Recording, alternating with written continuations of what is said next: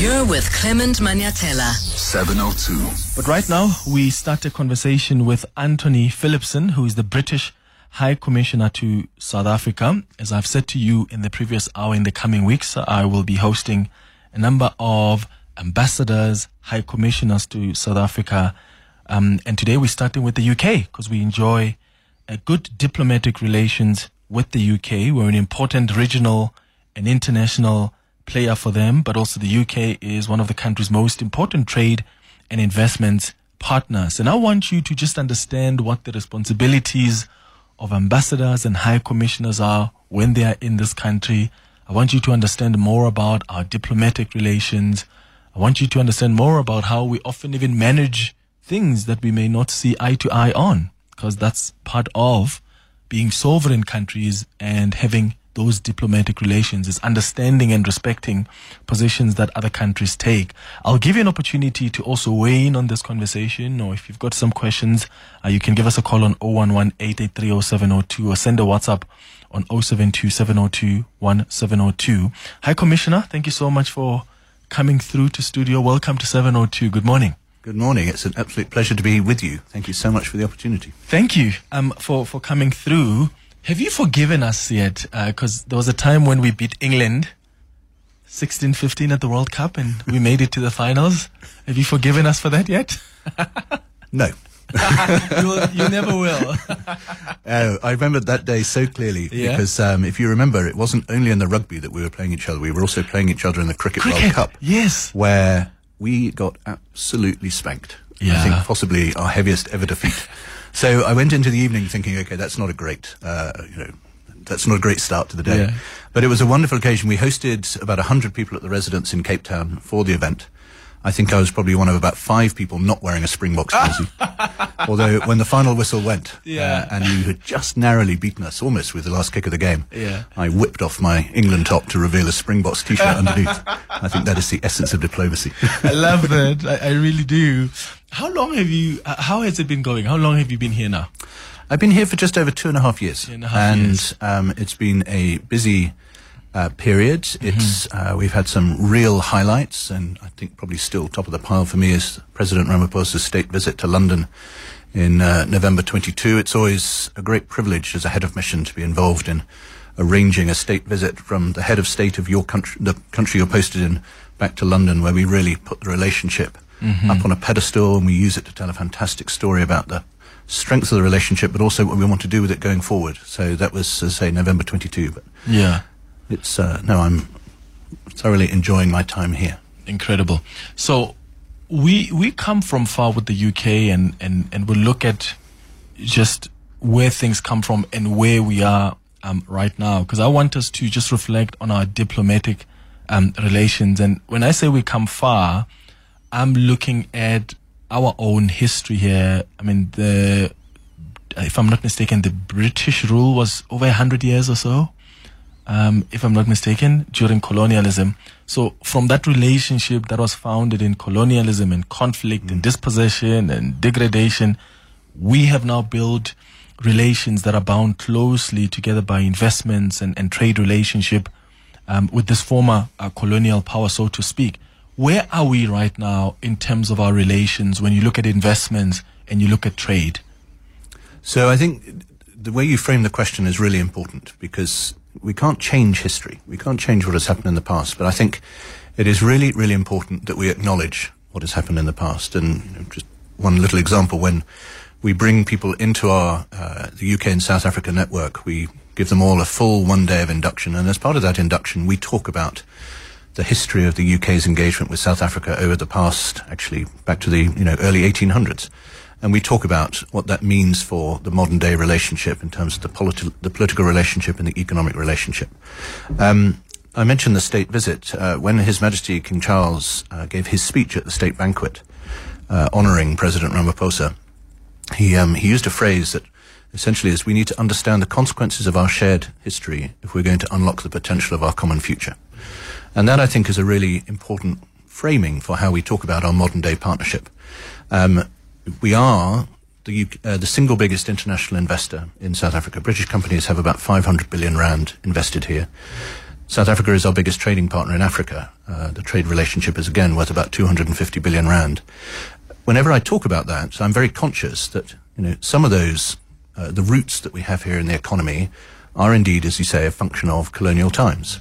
Um, our mining companies have been here for a long time, but they are now engaged in a modern day engagement uh, with South Africa, focused on creating jobs, creating future investment, being part of South Africa's uh, just energy transition in terms of the um, the mining and then especially the value added bits of supply chains uh, around things like critical minerals.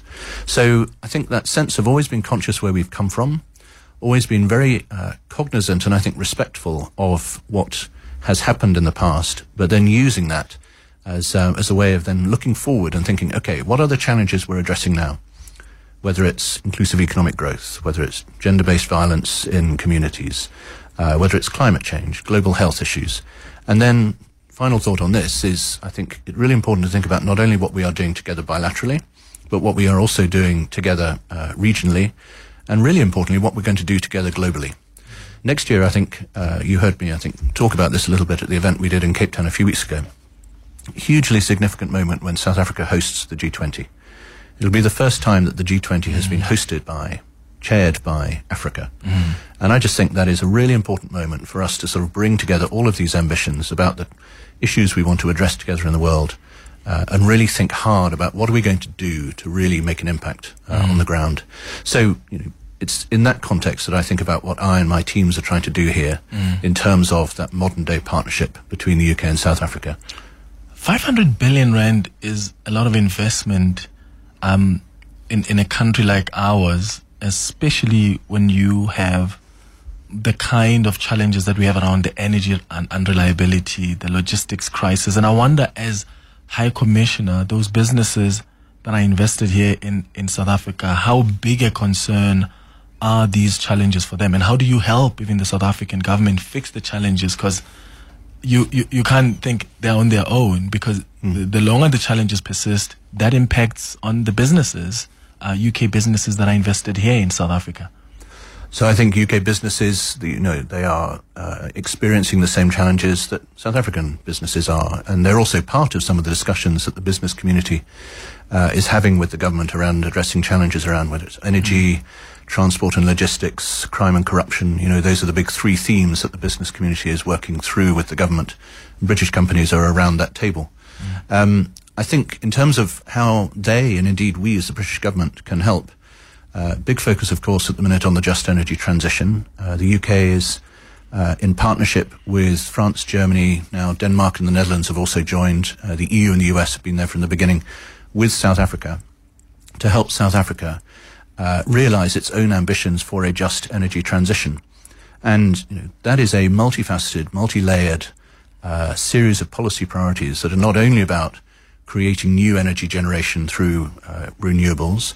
It's also about strengthening the grid. It's also about electric vehicles, green hydrogen, and very importantly, it is about job creation in the coal communities uh, to make sure that it is a just transition, and in the words that we all use, that no one is left behind.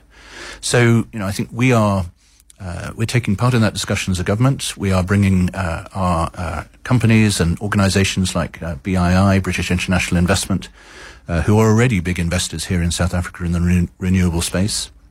We are uh, bringing in other private sector players, and we are, you know, trying to help this whole process move forward. I think there's also potential for us to do the same in the transport and logistics sector. You know, we can bring uh, expertise and best practice into uh, the, the, rail sector, the port sectors, um, and above all, I think we also want to keep working in partnership with South Africa to address some of the other challenges that businesses face. Uh, and that the government is very open about its own commitment to tackling corruption, tackling uh, crime, and, and issues like that. We will we will want to be there as a partner across all of these themes. Mm-hmm. And speaking of the just energy uh, transition, there's a, about 150 billion rand that has been committed by countries like yours, as the UK, France, Germany, um, and the US as well. Um, this is a new long-term um, 8.5 billion US dollars just energy transition partnership to support our decarbonization efforts. But there are other people who feel that the UK has somehow watered down their energy transition plans. Um, I remember reading about a UK approved opening um, its first deep coal mine in, in more than 30 years. And, and I suppose that was risking this backlash from other activists who were portraying that project as a backward step in meeting the ambitious climate goals. Do you think the UK is sort of taking a step back a little bit? And yes, you are saying to South Africa, here's some money, you can decarbonize, when in fact, um, in the UK, you're still, you know, opening coal mines. So I think there's two um, key uh, issues here for me. One is um, in terms of what uh, the UK is doing, uh, we are still on a path towards net zero. Um, you are right that you know, people have pointed to certain decisions we've made and said that is a backward step. Um, we have also been pushed into some other decisions, including you know, as a result of uh, Russia's invasion of Ukraine, you know, that created a real gas crunch for a lot of countries mm. uh, in Europe. And again, the allegation has been made that, you know, uh, we and others are sort of taking steps back. But actually, if you look at um, our projected uh, emissions over the next uh, 5, 10, 15 years, um, we will actually end up decarbonizing quicker as a result of some of those short-term decisions that we have made. And then, then in the context of South Africa, I think, you know, um, it's always been really important for me that this is not about us telling South Africa what to do. Mm. This is about us listening to South Africa saying that they want to uh, deliver their own just energy transition. They have what is, is called a nationally determined contribution that they published just ahead of uh, the COP summit in Glasgow, November 21, where we launched the Just Energy Transition Partnership. Mm-hmm. And within there, there are some very ambitious targets for emissions reductions. And what we, as the, the international partners group, so the other countries plus the UK involved in this, uh, said is that's your ambition. We approve, we applaud that ambition, and we want to be a partner to help you deliver it. Mm. How South Africa does it is very much uh, needs to be country led, uh, and you know, a huge amount of work has gone into uh, some of the coordination through things like the project management unit uh, based in the presidency, uh, who I think actually did quite an extensive briefing on this themselves yesterday. Um, but the key thing is that it's not going to happen overnight. What we are looking to see and what the South African government is putting out there, whether in the context of its investment plan that it published just over a year ago, uh, or its implementation plan that it published uh, around the last COP summit in the UAE, is setting out, you know, a path towards decarbonisation and a path, most importantly, towards uh, economic growth, economic opportunity through green technologies and green sectors. Mm-hmm, mm-hmm. And uh, how do you then, as High Commissioner, manage uh, differences in the approach to issues by the respective governments, being the UK um, and South Africa? For instance, you, you, on the war in Ukraine, we have different approaches on that. What is your responsibility as a High Commissioner in a country where your home country takes this particular position, but this country whose sovereignty must also be respected takes a different position? How do you manage that? I think it's the essence of diplomacy. the, the, reason I think we have uh, diplomatic networks is to ensure that we are having the right conversations between the right people, uh, between my country and in this context, of course, um, South Africa. Um, I would actually say that on Ukraine, for example, I don't think our positions are that radically different. Mm-hmm. Uh, we both believe in the uh, principles set out in the UN Charter of territorial integrity, sovereignty, independence, the right to choose your own your own future.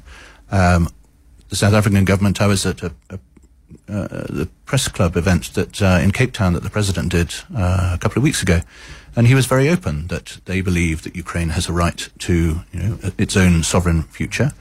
Uh, South Africa is taking part in uh, talks amongst a group of countries uh, in pursuit of the Ukraine peace formula, which is based around the ten points that have been set out by President Zelensky. And South Africa, of course, led the African Peace Initiative that visited both Kiev and Moscow uh, around about maybe 18 months ago now. So I think you know South Africa's position um, is not fundamentally different to ours, uh, but I think the important thing is that we are having the right discussions about how we approach these issues together. And actually, just earlier this week, uh, my Foreign Secretary, Lord Cameron, and uh, Foreign Minister Pandor met in the margins of the G20 Foreign Ministers meeting. And again, that's you know, an important opportunity for them to discuss these issues and make sure that we actually understand each other's positions and we can work together to try and move the issues forward towards what I think are actually broadly aligned shared ambitions in terms of where we want this to end up, which is peace in Ukraine. Yeah. Uh, I remember when there was another event um, at, at, at in Pretoria. Uh, what do you call the home? Do you say it's we rather grandly refer to it as residence. It's the residence. residence. So it's your residence. uh, there was an event. I remember you, you said something that I actually came on the show and I spoke about because it was just interesting to see. I think Thula Singlesi, the Minister of Public Works, mm. gave a message on behalf of our government at that event. And, and you were just reflecting on the war in the Middle East. And, and you said as a High Commissioner, um, that it was very clear, you are clear as the UK for your support of, of Israel's right to defend itself. Um, but then you went further and said, we are also concerned about um, the fatalities that, that we are seeing in Gaza. Uh, as it stands now, because a lot of countries now are sort of trying to also, suppose, lobby each other, especially when you're dealing with the National Security Council, where you're so dependent on the votes, um, and some countries can veto some of the resolutions. What has been the position of the UK as things stand now about the war in the Middle East and the two state solution? So, um, I remember that event. So that was the King's birthday party uh, in November last year, and as you say, uh, the South African minister was there representing the South African government, and I listened very carefully to his comments uh, that evening as well. Um, so, as of this moment, uh, the foreign secretary is engaged in, you know, really intensive diplomacy, uh, not just with his South African counterpart, but you know, doing a huge amount of travelling. Mm. Uh, we are very clear that this needs, this issue can only be resolved through a meaningful, sustainable peace based on a two-state solution that provides security and peace for both Israel and Palestine. We are clear that that is not going to happen while Hamas is in authority because they do they have no interest in a two-state solution. What happened on the 7th of October was an atrocity, the single biggest loss of life uh, for uh, the Jewish people of the world since the Holocaust. Since then, yes, we have been concerned that as Israel exercises its right of self-defense, which we fully believe in, it must do so in line with international humanitarian law. Um, I actually believe, and indeed I think the Foreign Secretary has said, that the interim measures that were uh, ordered by the ICJ after South Africa took its case uh, to them a few, the measures that were ordered a, a, a, few months ago, they are entirely in line with those principles. Israel mm. must act in line with international humanitarian law. There must be greater access uh, for humanitarian aid uh, into Gaza, and that again is something that we are very focused on uh, ensuring uh, we see happen. We are calling for an immediate pause uh, to hostilities in order to allow uh, that uh, humanitarian aid, mm-hmm. and that would then be you know a, a, a, a, milestone on the way or a stepping stone on the way to that sustainable uh, ceasefire.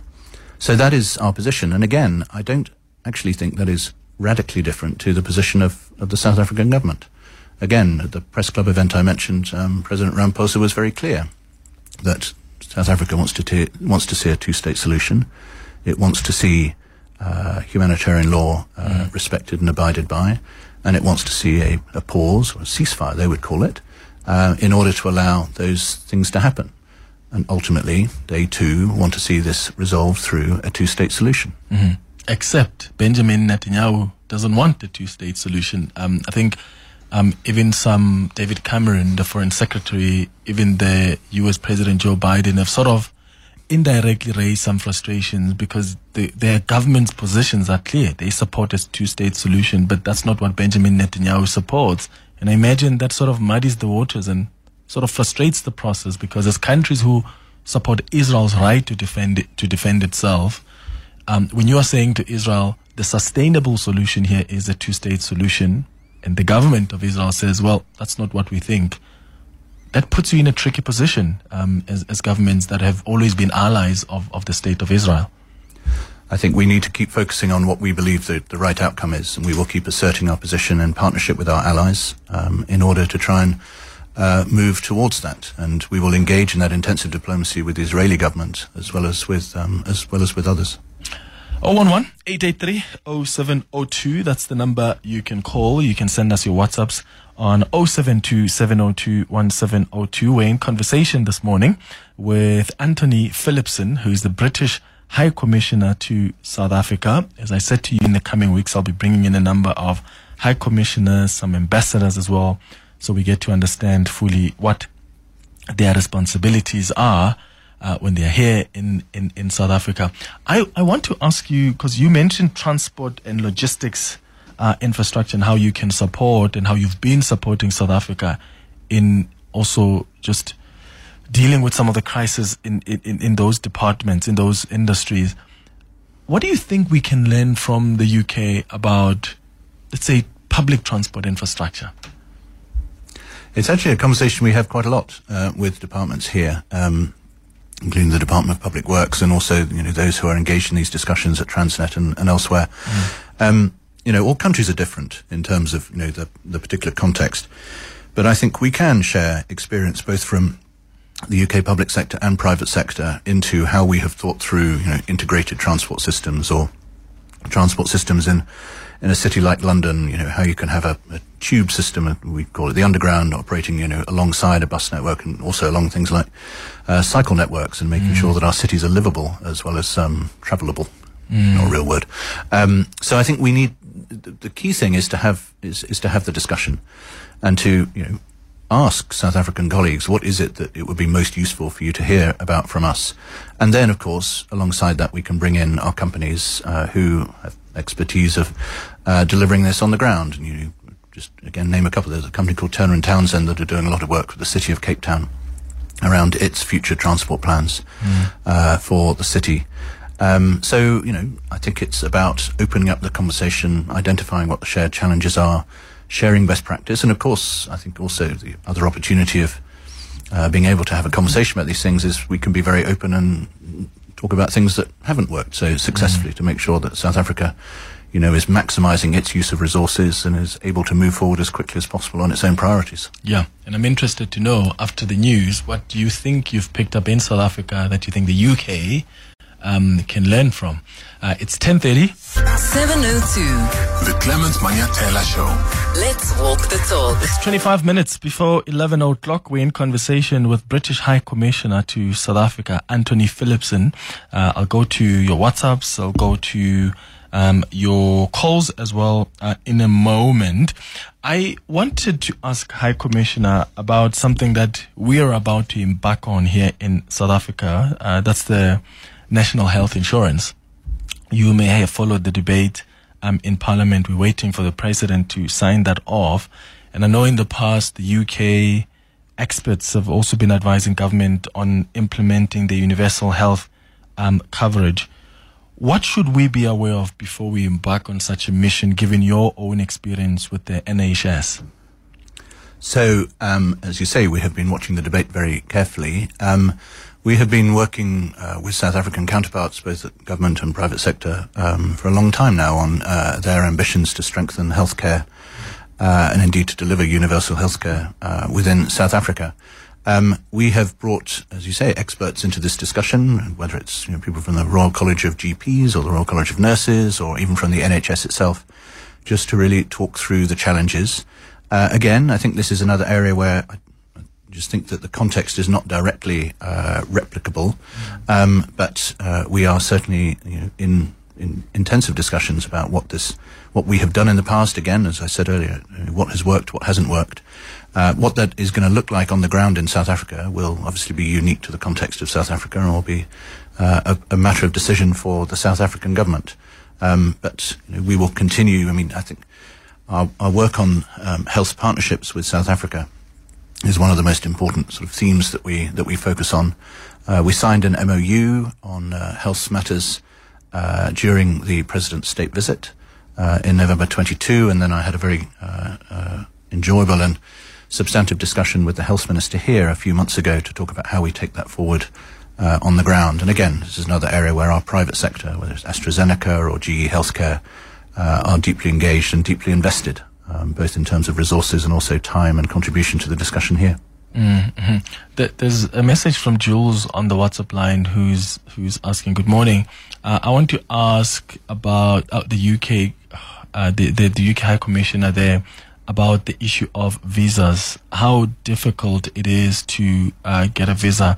A visa. Um, I have travelled to personally to the UK." Um, uh, a number of times, but I got declined on my last visa application. Uh, please, my request is for the process of holiday visas to be reassessed. Have you had any complaints about visas, particularly for, for holidays? So Holiday visa, visa? there is a lot of discussion about visas, and um, you know I'm very conscious that uh, there are people who remember uh, the period prior to about 2008 where we didn't require visas uh, either for holiday or business travel. Um, you know, we have always been very clear about why we put those in place in terms of a concern around uh, that people were abusing the right to get into the UK from South Africa without a visa. Um, in terms of the visa process we have now, um, you know, there have been times in my two and a half years here where uh, the visa system has, bec- has been under real pressure, not least uh, in the context of the, the travel restrictions around COVID. COVID. When those were eased, we suddenly had this enormous, uh, you know, backlog of, of applications.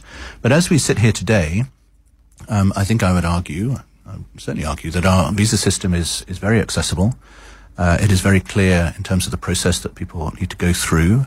Uh, decisions are being made uh, well within our published service standards, which for a, a holiday visa is uh, is 15 working days. Uh, people need to get them quicker. There are also uh, options to choose accelerated uh, processing. Um, and uh, in terms of this uh, this particular example, if I can only sort of you know, surmise that if there's a reason why it's been declined, maybe it's because uh, some piece of information uh, was missing.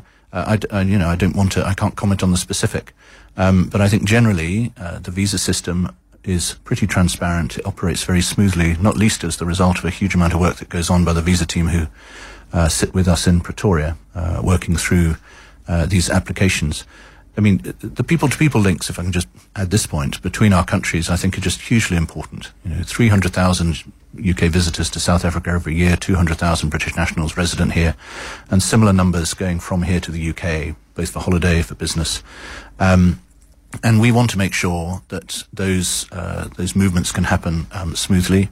So we do continue to you know look at our visa system and see where we can improve it. There are some uh, you know uh, changes coming down the pipe in terms of sort of new technology that we can deploy that will make it even easier to get a visa.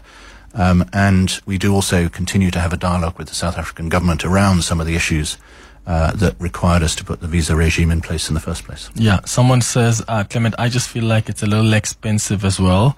Um, it's sometimes off-putting when you want to visit the country. In terms of the expenses, um, what's what's your assessment there?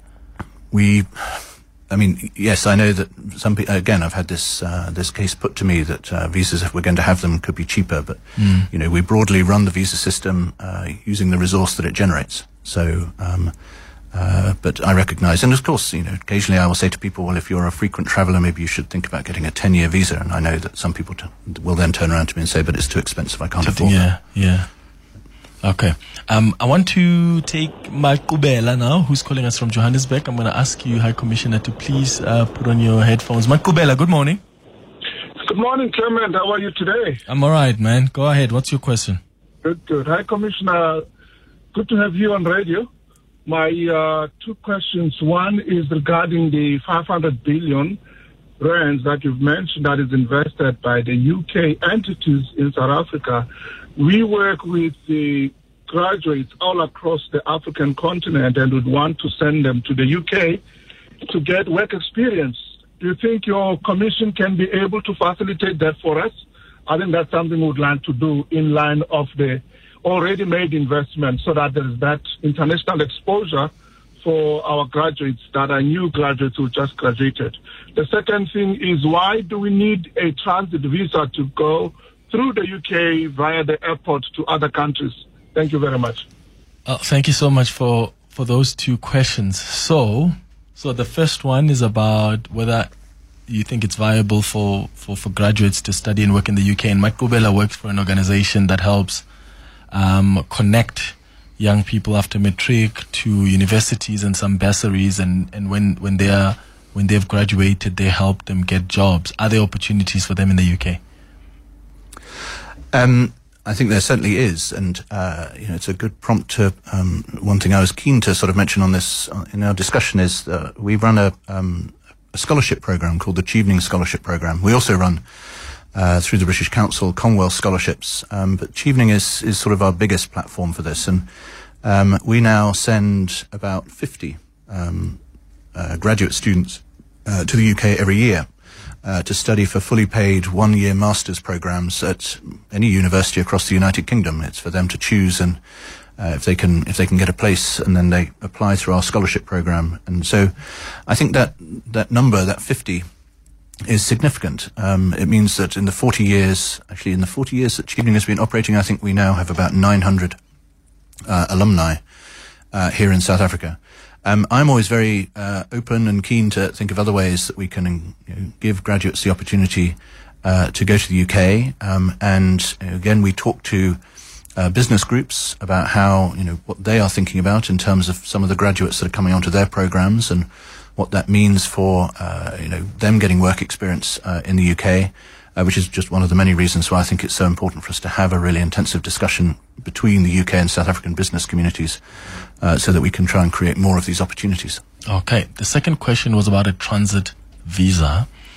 Um, do you need a trans- transit visa if you're not even getting out of the airport? Because this was a confusion I had as well in December because I traveled to the US in December and I was constantly told by people that you actually need a transit visa. And I was like, I'm literally in London for just two hours.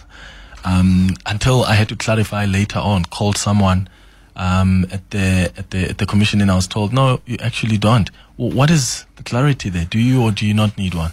So um, we do require people to uh, have a transit visa, even if they're not leaving the airport, just because of you know, the the, the assessed risk of the uh, the, the, border uh, to the border uh, as a result, even of those um, even of those transits.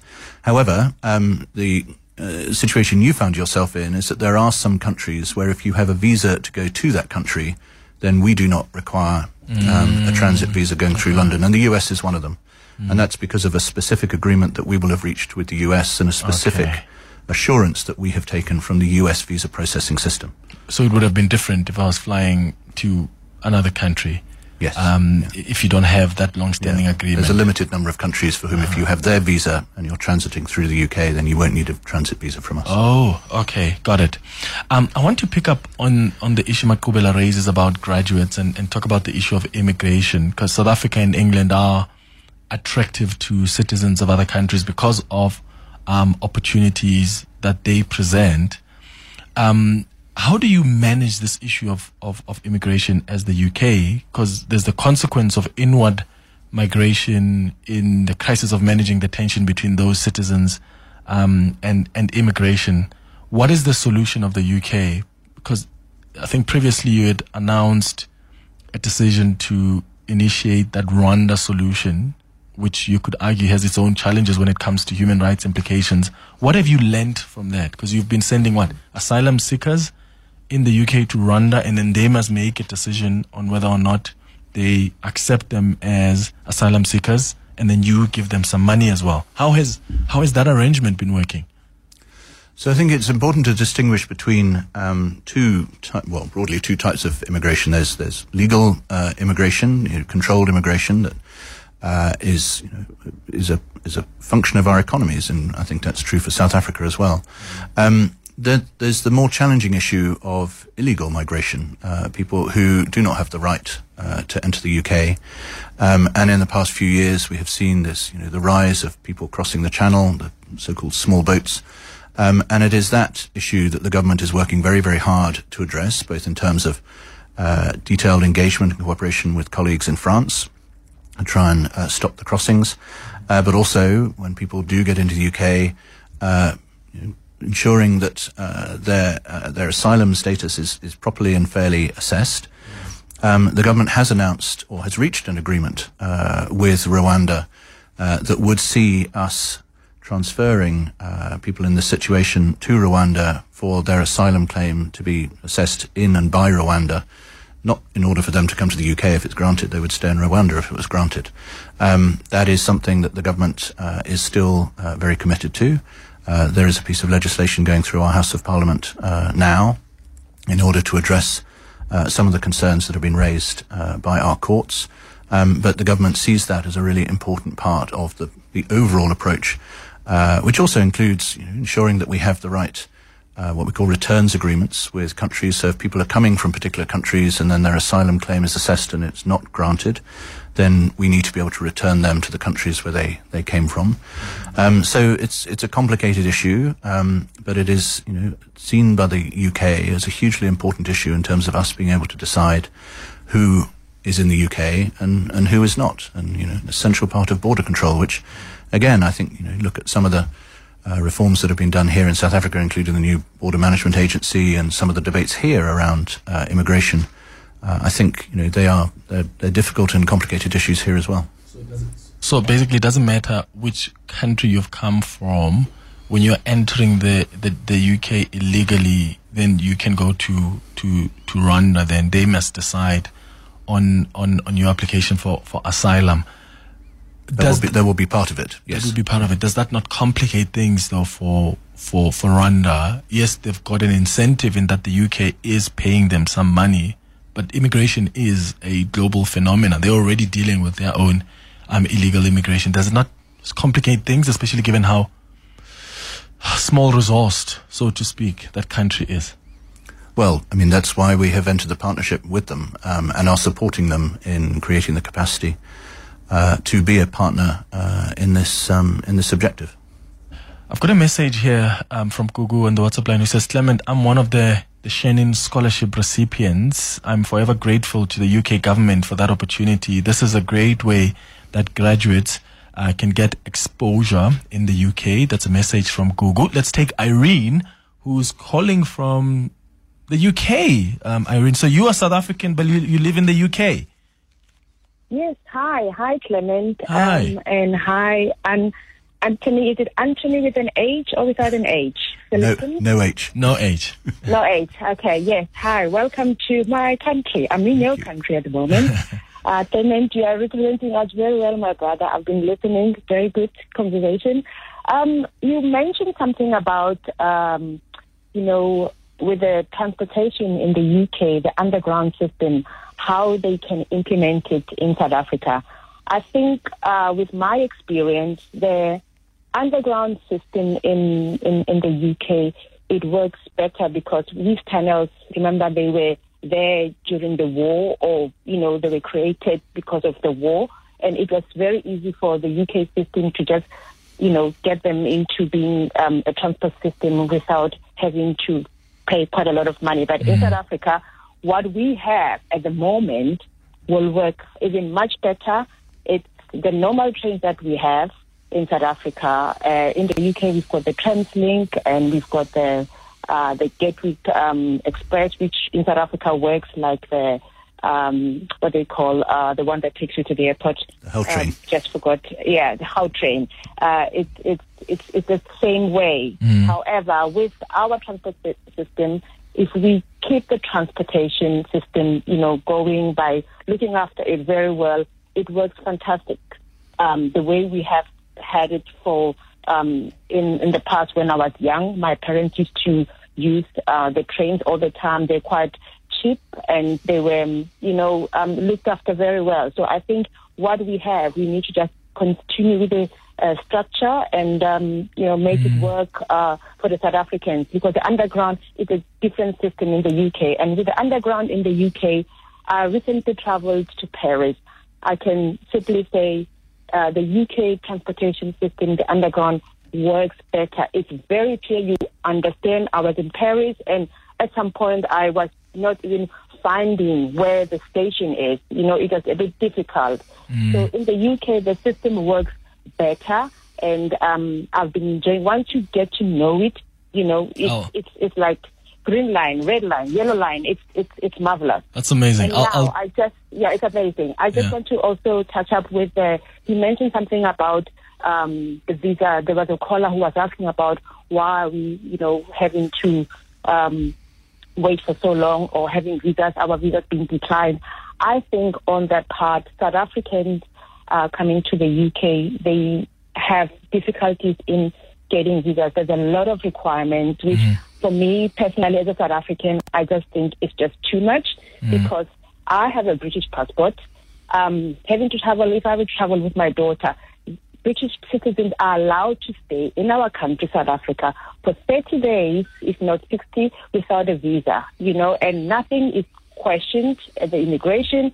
So we are giving England what they are not giving us. Mm. So that needs to be looked into because it can't be one way versus the other way. Mm. You know, mm. and we've got people who are genuine people who want to come and visit England. I mean, even a small visit, they make it so hard. You need to prove, you know, even your last cent in the bank, which I understand. They need to try to protect the UK, but we are giving them mm. way far you know, and we are not getting more than what we're back. getting. Got it, Irene. Irene, thank you so much for for calling us. Uh, a South African who's living there in the UK, uh, Commissioner. Well, I hope it's not too cold for you. Um, I mean, uh, your point on the underground, I mean, uh, to be clear, I wasn't suggesting necessarily that South Africa should create an underground network or even Johannesburg should. Um, I was just, I think the point I was trying to make is that we have, you know, you need to think about integrated transport systems and in the context of London that includes the tube, the buses, etc. Um, and uh, I, I, think every country will have its own solution to its own sort of transport challenges. Uh, on visas, you know, I, I hear you. Um, I, as I say, our commitment is to make sure that our system uh, works as efficiently and, and, fairly as possible. That is what we spend a lot of time focusing on. Um, I do recognise that UK uh, visitors to South Africa uh, don't need a visa, um, and you know that is uh, something that I think drives a lot of the inward visits. Mm. Um, I actually myself I do need a visa as a diplomat, so in that one we're the other way around. Um, so you know these are complicated issues. I think they're important issues that we keep talking about with the South African government in terms of why we feel that a visa regime is required, and then we focus on addressing those issues. Hi, Clement. Uh, thanks for a great show and to listeners as well. Uh, Antony, as High Commissioner, do you think there's a risk of South Africa being a failed state in the medium to long term? And what are some of the benchmarks or red flags that you would warn against? And, and what are your thoughts about coalition politics in South Africa? Uh, we can see in Israel, at least, it has brought about one of the most right wing governments in history. Do we see similar risks in South Africa? Thanks very much for a great show. This is Matthew from Pretoria. Thank you very much. Um, so, um, I'm trying to work out if it's the Matthew that I know in Pretoria.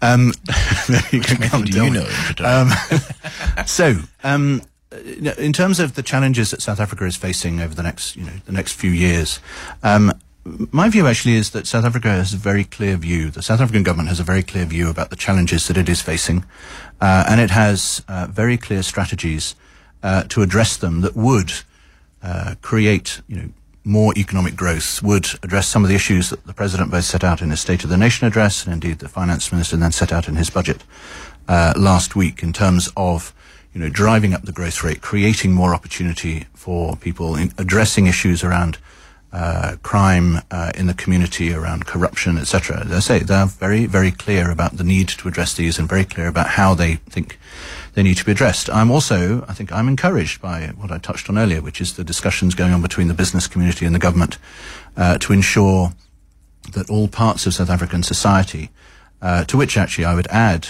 uh, civil society organizations. I would also add the media in terms of having you know, a joined up, focused discussion about how all of these groups are going to work together, including, again, I'd add ourselves as the diplomatic community and South Africa's friends and partners to address these issues and reduce the risk of things continuing to yeah. seem as if they're not going in the direction the government wants.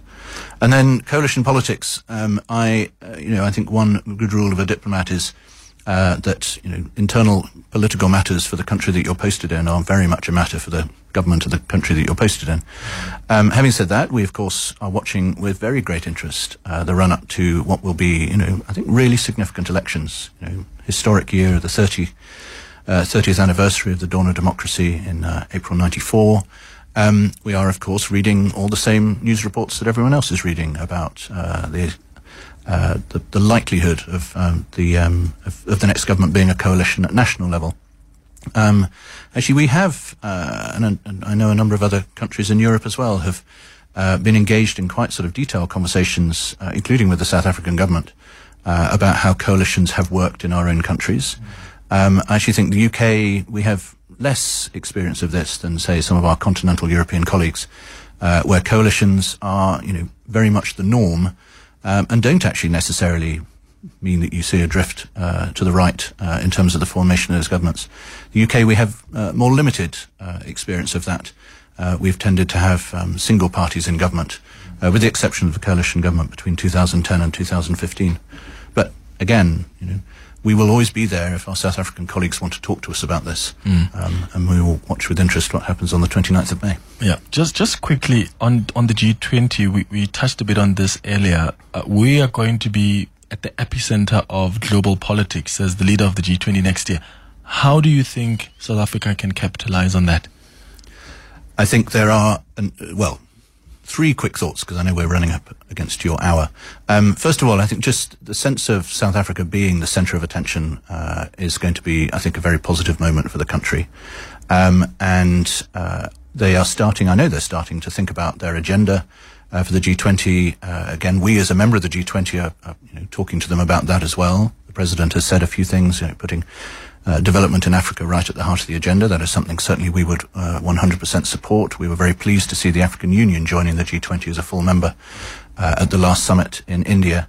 Um, and then I think you know, the world is going to come to South Africa, um, and I think uh, South Africa is going to make them very, very welcome, as well as addressing the key issues in the global economy that the G20 will focus on. Mm. Antony Phillipson, British High Commissioner to South Africa. Thank you so much for making time for us. Just before I go, very good luck in the marathon in London in yes, April. Yes, I'm running the London Marathon in April. Thank you yeah. so much for, for the best wishes. All the best.